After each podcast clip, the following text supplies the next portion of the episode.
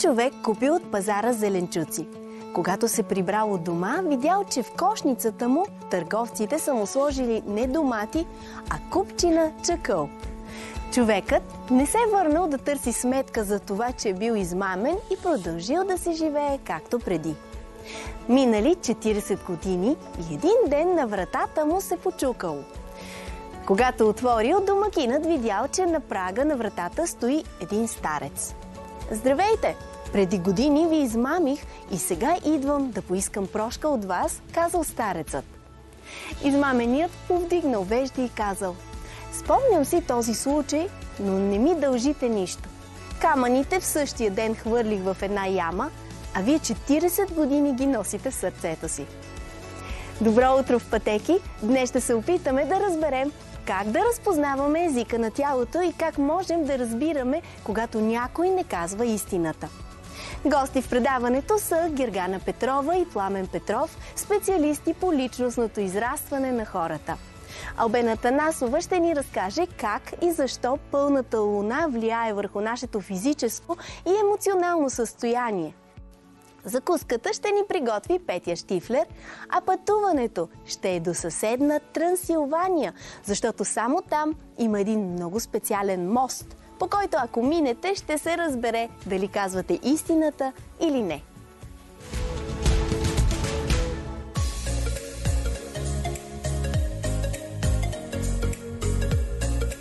Добро утро с усмивка от Давос! Днес ще ви приготвя най-обичаната закуска от Гуинет Полтрол. Тя не само, че не пропуска закуската, но и винаги държи да е придружена от топъл ароматен билков чай. Да видим! Овесена каша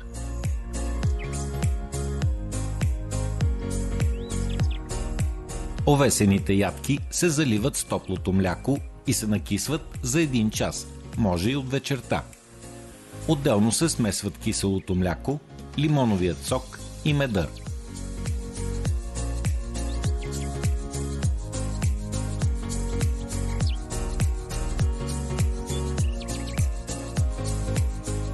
Ябълките се настъргват на едро ренде и се прибавят заедно с шамфа стъка.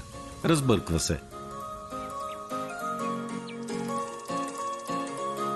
Овесената каша се сервира гарнирана с горски плодове. Да ви е сладко.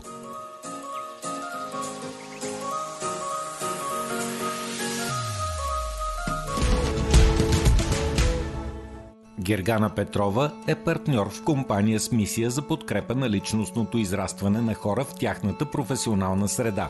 Автор е на четири книги, поезия и духовен реализъм – Водеща е на обучението за владяващите презентатори, в което подкрепя хората да разкрият автентичния си глас и свободно да изразяват себе си пред публика, а така също и в ежедневното си общуване с другите. Пламен Петров е управляващ партньор в Equinox Partners, където провежда лидерски програми за развитие на менеджери в големи компании в България. Автор е на две книги за лидерство. Създател е на популярния подкаст Сутрешно предаване за менеджери. Радвам се да кажа добре дошли на Гергана и Пламен Петрови, с които днес ще си говорим истини за лъжата. Благодаря ви, че сте тук. И ние благодарим много. Добро утро. Добро утро, благодаря. Днес ще си говорим за езика на тялото и как можем да познаем какво всъщност мисли събеседника ни. Трудно ли се получава това, Гери? Ами, зависи кой е събеседника ни.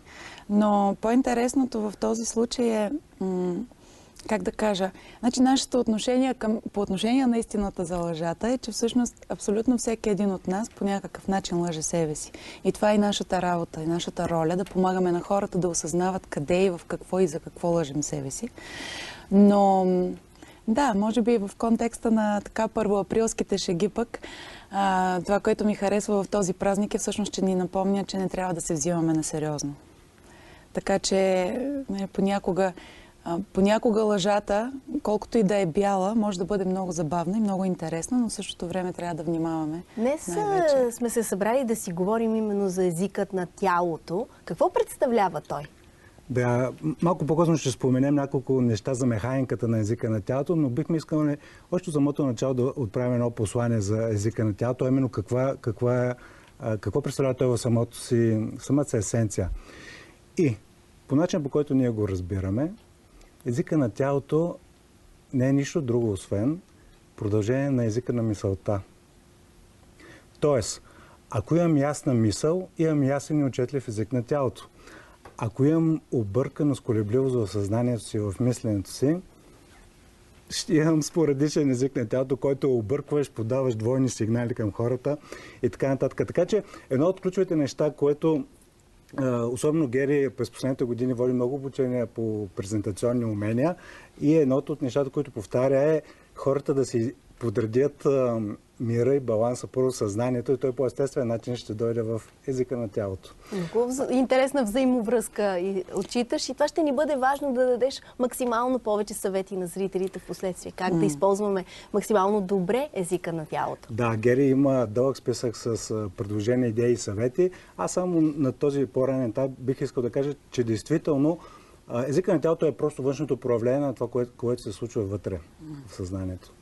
А около 50 до 90% от общуването ни се осъществява посредством телата ни, а само 7 до 10% посредством думите. Това не е ли изненадващо? А, точно напротив, не е изненадващо поради една основна причина. Дори а, преди няколко дни, когато споделих на колегите ми, че ще присъстваме вашето предаване на тази тема, един от моите колеги ми даде много интересен пример. Направи се анализ на една от речите на Доналд Тръмп. Да. Затова, в който в тази реч той говори за сътрудничество, обаче в същото време ръцете са му е така, бият се една в друга.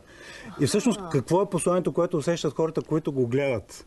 Той говори за сътрудничество, но в същото време нали, си удря ръцете в румуци и всъщност той вербално казва и подава ръка към хората, но езика му на тялото е точно... На конфликт. На конфликт. Защо? Защото всъщност той няма предвид това, което мисли. Виж колко интересно. И какво излиза, вместо да мислим за някакви техники, как, а, как да се държим или как, какво да бъде поведението, т.е. тези повърхностни техники, аз по-скоро винаги каним хората да ги игнорират и да се фокусират върху Вътрешни. чистотата на мисълта. Да, и ако се замислите, ето и друга метафора. Нали? Пламен каза подредбата на мисъл, т.е. чиста мисъл, чисти изрази навън. Друга метафора за тялото, всъщност преди няколко дни, точно подготвяйки се за нашата среща тук, се сетих и за една друга метафора, която всъщност е свързана с това, че тялото ни е като екран, на който се прожектират, ако щете, усещанията, чувствата, емоциите, които изпитваме, вътрешния ни свят. И всъщност, когато другите ни наблюдават, те разчитат тялото. Повече сигналите, които изразява тялото, отколкото самата реч. Отколкото самите думи, да. И много интересно, ако човек не вярва в това, което говори, аудиторията разбира. Как се случва това? Защо?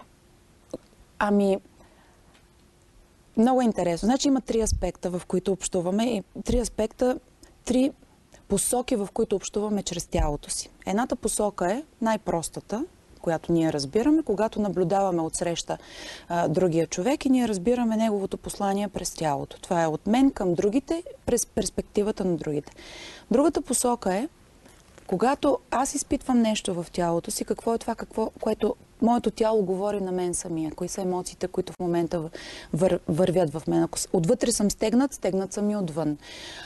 И третата перспектива е, когато аз общувам с другите и между другото, знаете ли, че 11 милиона бита информация, ако бит е ам, мерната единица за информация, да? преминават във всяка една секунда през тялото ни, през нас. Тоест бомбардирани сме с около 11 милиона бита информация. От тези 11 милиона бита информация ние осъзнаваме едва 40 бита. Замислете се каква огромна разлика. Какво означава това? Това означава, че докато аз общувам с другите, през мен постоянно тече информация, която другите предават несъзнателно, в много голяма степен несъзнателно всъщност. И аз, ако се опитвам да я разчета, цялата тази информация, особено ако съм на сцена пред голяма аудитория, може да се побъркам. Затова и човек е устроен по такъв начин, че да разчита едва малка част, която му е важна в този момент. Тоест природата добре се е погрижила за нас. Много добре. Защитни реакции да имаме. Много добре, но в същото време пък е важно да се научим да а, улавяме както сигналите, които нашето тяло подава в този момент, за, за това, което се опитваме да кажем, или това, което казваме, или това, което не казваме, и да правим ще го нарека корекции в, в кавички, проверявайки с вътрешната ни истина. Това истина ли ми? е? Аз вярвам ли в това, което говоря? Ам, ам, усещам ли, свързан ли съм с себе си, докато говоря това? Говорки за истината за лъжата, бих искал да ви дам още един пример, който много добре ще иллюстрира кой е най-големия лъжец в живота ни. Кой според вас? Кой според нас? Кой казва науката, че е? Науката и по-скоро практиката казва, че най-големия лъжец в живота е човека, който виждаме в огледалото. Тоест, ние, Ние сме си, ние сме си хората, които казваме на 1 януари почваме нова диета, на 1 януари почваме, записваме се в фитнеса на 1 и до 15 нищо не се случва. Но аз исках в продължение на това, което Гери каза, да ви иллюстрирам с един пример, който с ръководителите на екипи, с които работим, искаме да им дадем нагледна представа по какъв начин ние си мислим, че виждаме хората, обаче всъщност не ги виждаме. Ето го следното упражнение. Вземем един часовник с римски цифри. Дори и вашите зрители могат да го направят това упражнение със себе си, да, или, ако, или с часовник, който Чудесно, държат. трябваше и ние да си вземем един римски Да, часовник. сега ми хрумна за този часовник и това упражнение, но то действително ще иллюстрира по много добър начин по какъв начин ние малка част от входящата зрителна информация обработваме. Вземам този часовник и на цяла група от 10 на 15 човека показвам циферблата. И казвам много добре, забележете този циферблат. И след това го скривам и ги питам. Какъв е знака на мястото на четворката? Дали е римско 4 или с 4 чертички? И забележете, всички хора виждат едно и също, един и същи циферблат. 50% от групата казва римско 4, 50% от групата казва 4 четворки. Защо според вас се получава такава разлика? Гледат еднакво, но виждат, А, виждате различно. различно, да? Обяснението е много просто. Ние виждаме света около нас и 50% от хората действително са обърнали внимание на четворката. Но другите, другата половина от групата не, не казва това, което е видяла, това, което си мисли. Тоест, те, и това ние го правиме, какво си мисля. Несъзнателно, най-вероятно се автоматично. получава. И това го ние го правим с хората около себе си. Мислим ги, че ги познаваме, но в момента, в който си мислим, че познаваме определен човек, спираме да го опознаваме. Много, много интересно и много задълбочено. А ако някой ни се усмихва, по какво да разберем дали се усмихва искрено? Хм, Ами знаете ли, то цялото същество издава дали е искрено или не. Тоест, ам, усмивката, е, пак казвам, то е на екрана, то, то, то, то се усеща. Ам, знаете ли, аз това, което и Пламен каза по-рано, техниката, дори самото, самата техника на разпознаване а, може, е, може да се научи някъде, но по-интересно е човек да развие тази сензитивност към себе си и към другите през практиката. И а, как? Като просто се отпусне, като бъде откровен самия той към другите и си позволи и да бърка от време на време. В отговор на този въпрос аз бих отговорил по два начина. Първият е чисто механистичен. Много лесно може да се познае по гънките на очите. Дали човек, дали човек Дали наистина действително... е щастлив и да. се радва. Но вторият е по-невидим. И то е по вибрацията, която излъчва този човек. Ако умът ви казва не, а от устата излиза да, този вътрешен конфликт ще бъде ли разкрит от мимиките и жестовете? И какво ще кажете за тези мимики и жестове? Това е едно към едно с пример, който ви дах преди малко с Доналд Тръмп. Той казва, че протяга ръка за сътрудничество, но вътре е точно обратното. Така че а, и, и затова нашата покана и към зрителите на предаването е да не се опитват да заучават някакви техники, как да въздействат върху хората, а действително да поработят върху посланието, което искат да отправят. Защото, примерно, този нали, пример, който дадах с американския президент, ако той вникне, че всъщност има в предвид посланието, което има, тогава няма смисъл да, ми, да мисля какъв е езика на тялото му, защото реално хората слушат с очите си. Затова ли е важно да научим да разпознаваме езика на тялото си? Да, защото истината е, е през тялото. Това е истината. Да, и още нещо. Важно е да разпознаваме езика на собственото ни тяло. Без значение дали другите ни гледат, без значение дали имаме а, изяви на сцена или макар че ние постоянно имаме изяви на сцената на живота, ако се замислите. А, важно е, защото това ни помага да бъдем в мир и в баланс с себе си и ни помага да разбираме каква е собствената ни истина. Когато ние сме верни на истината в нас, тогава няма значение другите как ни възприемат. Съгласна съм, но много често е трудно да покажеш истинската си същност и много хора точно за това възприемат тези форми на различни представи О, и да. жестове. Има и една основна причина, поради която хората не показват истинската си същност. Тоест, а, по някакъв начин слагат маски. Да. Защото тези маски ни предпазват от това да бъдем наранени, да бъдем Да, това уязвими страх и така е? нататък. Страх ли е? Да, ня- някакви, а, някакъв вид страх. Но тази маска, колкото ни предпазва, тя толкова ни пречи да се свържем с хората. Много често е страх. Страх от отхвърляне, страх от неприемане. А, много често е създавам си идея, проекция за това кой искам да бъда, за да ме харесат. И всъщност от това пък се поражда страха да махна маската и да бъда истински.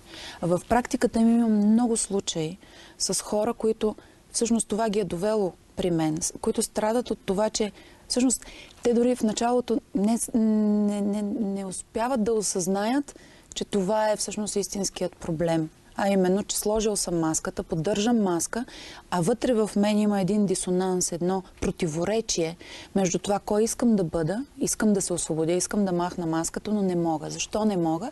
И много често стигаме до това с тях, че не могат, защото тази маска до сега ми е вършила работа. А, правила, това, което съм правил в живота ми, ми е водило хора около мен, имам усещане за близост, за принадлежност. Много често това са причините, поради които ние не махаме маските. Но в един момент в маската и в костюма ни става тясно и искаме да се разтоварим. И това е момента, поне за мен, който е истински тран- трансформационния, който е на Нали знаете тази приказка, истината ще те освободи, истината наистина освобождава и понякога изисква малко време човек да, да свикне, т.е. понякога може да махне маската изведнъж. От днес, ето, на 1 януари махам всички маски. На 1 април. На 1, на 1 април, да. В случая на 1 април, на 1 април махам всички маски. Да, между другото, това е страхотен експеримент.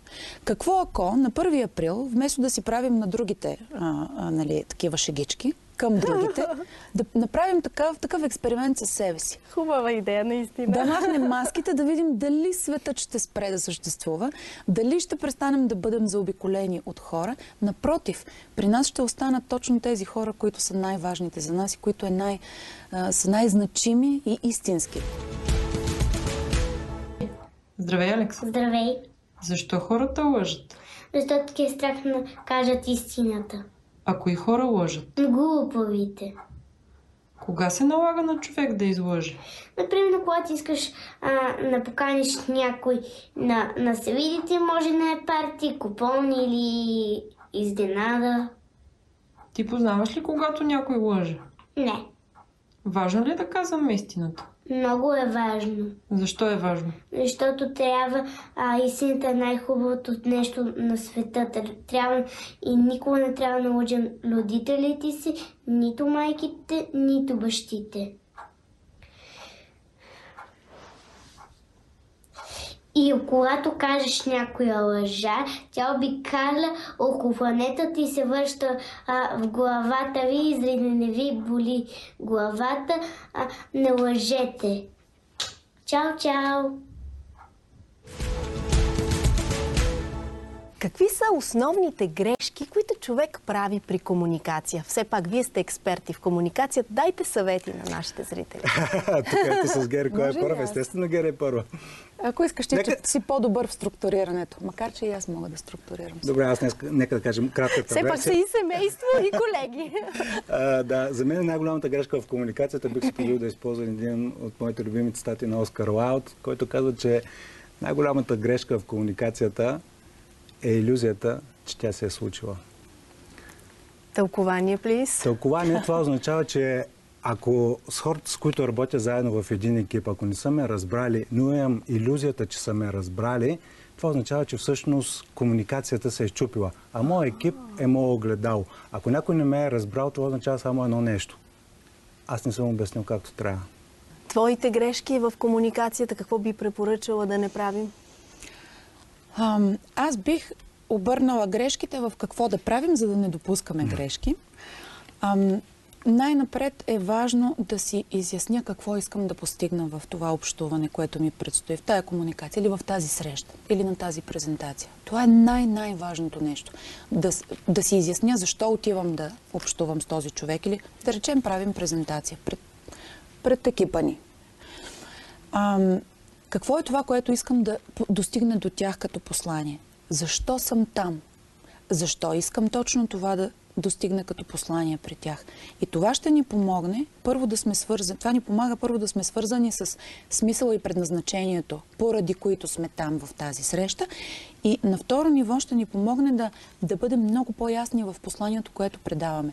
Имайте предвид, че от двете страни се прави кодиране и декодиране на информацията.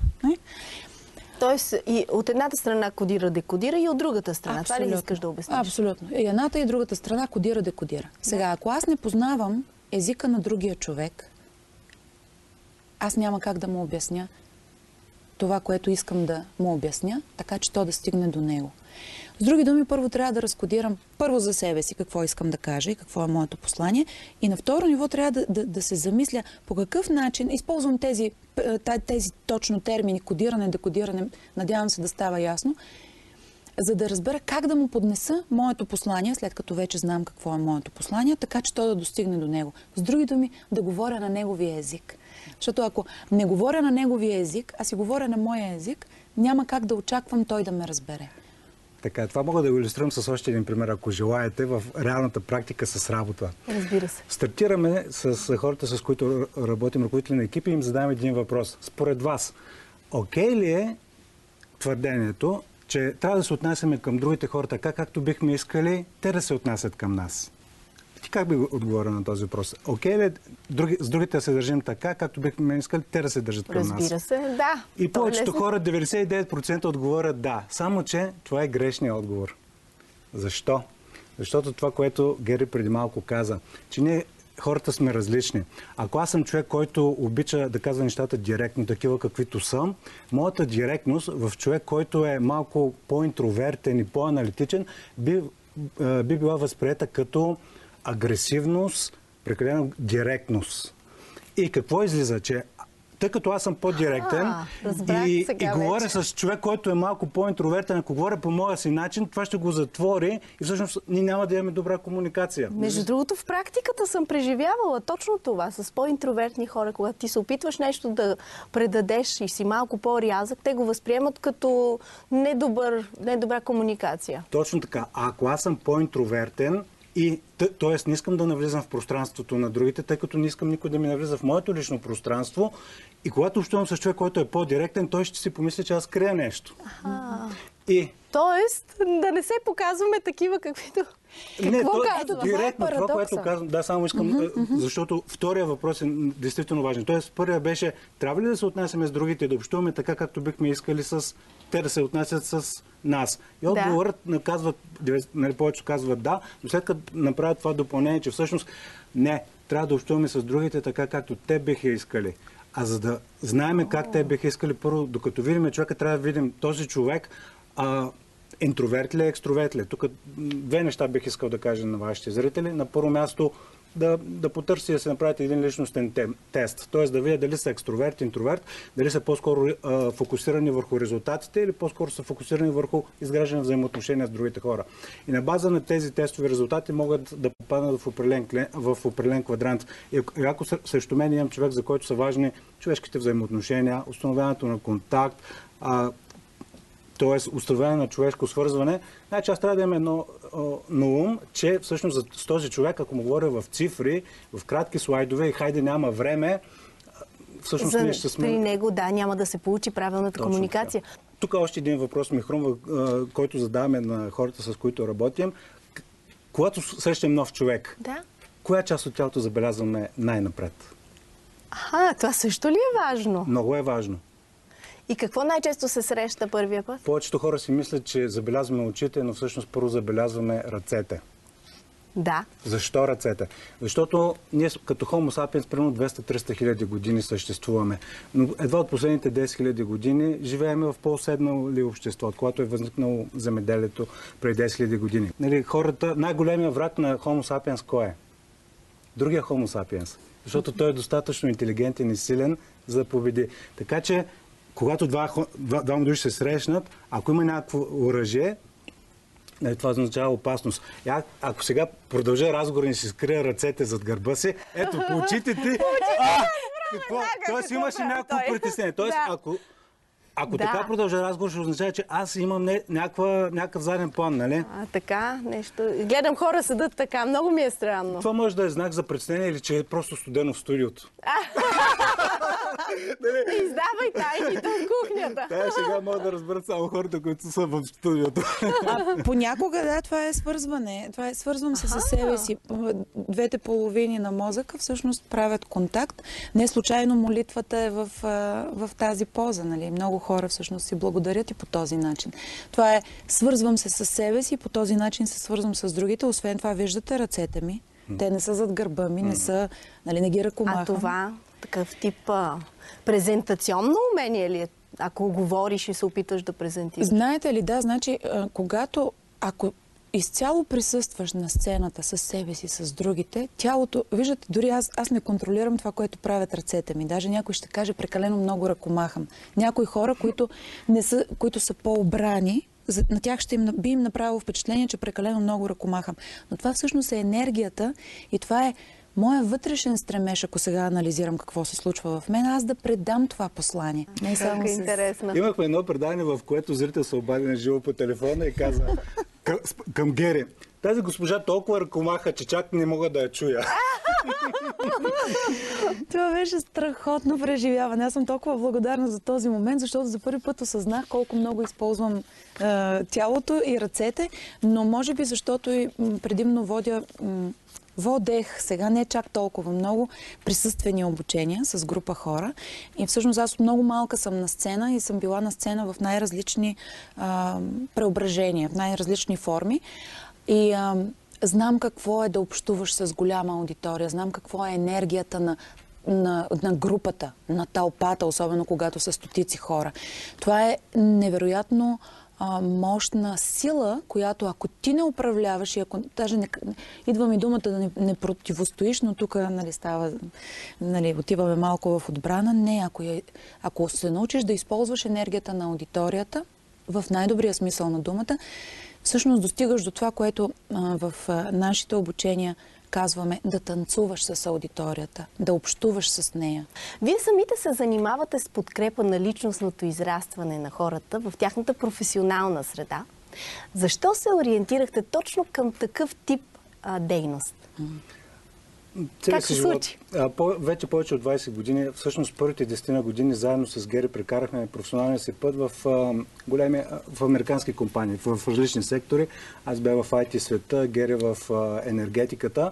И по съвсем естествен начин, поне компанията, в която аз работих, имаше 400 хиляди души глобално. Да, Така може да си представите, това е като, Каква опитност? а, да, и всъщност естественото място, от което стартирахме, си бяха големите компании, но другото нещо, което с течение на, на времето се усеща е, че се загубва човешкото в а, голямата система. И си казахме, че искаме на преден план да поставим именно това, човешкото взаимоотношение. А, работата не е... Ако се замислите, начинът по който прекарваме минутите часовете, е начинът по който прекарваме целия си живот. И в момента, докато го казвам това, сме, ако действително цениме времето си, сме най-богати. Ето сега вече сме 3 секунди по-бедни. Вие сте ни донесли ваши книги и двамата пишете, така ли? И двамата пишем. Различна тематика ли следвате или... или... Много е интересно. Струва ми се, че пишем за едно и също нещо, но по различен начин. Да, вие много интересно се допълвате. Да. А, и това е всъщност и... Можем да ги покажем А, на да. зрителите, ако искате. Това са твоите, Пламен. По-обрани, по-бизнес ориентирани, много така точни в целта, Много с са много хубави. провокиращи, мога аз да кажа, ако ми позволиш, Паркирай егото. провокиращи За към какво се разказва тук? А, Какво- естествено, Какво точно имаш предвид? Паркира на егото. е- Нека стартираме всъщност какво разбираме под его. Това, а, самата дума идва- идва от латински происход, означава аз. И, а, и по-скоро моята представа за моите способности, това кой съм аз. Когато човек има реалистична представа за себе си, т.е. когато се е паркирал егото, тогава има една естествена смиреност, една естествена, една естествено приемане на и на другите, не само на себе си, но и на другите, и на едно естествено приемане на неизбежността на настоящия момент. Обаче, когато ако човек не се е паркирал егото, има нереалистична представа за това кой е, как иска да изглежда, а, тогава става, се раздвоява, разкачва се между образа, който е и образа, който иска да създаде навън в света и това води до големи драми в работата. И в работата е, може би, и здравословно. А може би и здравословно, така че в книгата разисквам именно тези драми и съм споделил някои начини за това човек да може да си паркира егото. Гери, а твоите артистични книги? Ами, значи, моите са история на Можеш да моя покажеш. живот. Да. Всъщност, те са писани по историята на моя личен живот. А, тази книга Танго на живота е за срещата ни с Пламен, която беше наистина магична, наистина вълшебна и която посланието на тази книга е, че когато си истинен към себе си, ти срещаш истинския човек за теб. Тук има и част от е, началото, когато стартирахме собствения ни бизнес в началото, драмите и проблемите с прехода от голямата корпорация към а, следващото ни наше, наше собствено начало. А тази книга пък е вече за моите бизнес пътешествия, бизнес в, в корпоративния свят. И има един цял раздел точно с най-различни модели, инструменти, които биха могли да се прилагат лично за себе си, а както и с, с хора в екипите. И това беше всъщност ам, Много е красива. много е красива. маска. Много е красива. Между другото, издадох я точно в края на 2018 и 2019 ни накараха да сложим маските. А после... да, наистина. После... Всъщност, моето послание беше да свалим маските, да опознаем маските, които носим. Посланието на тази книга.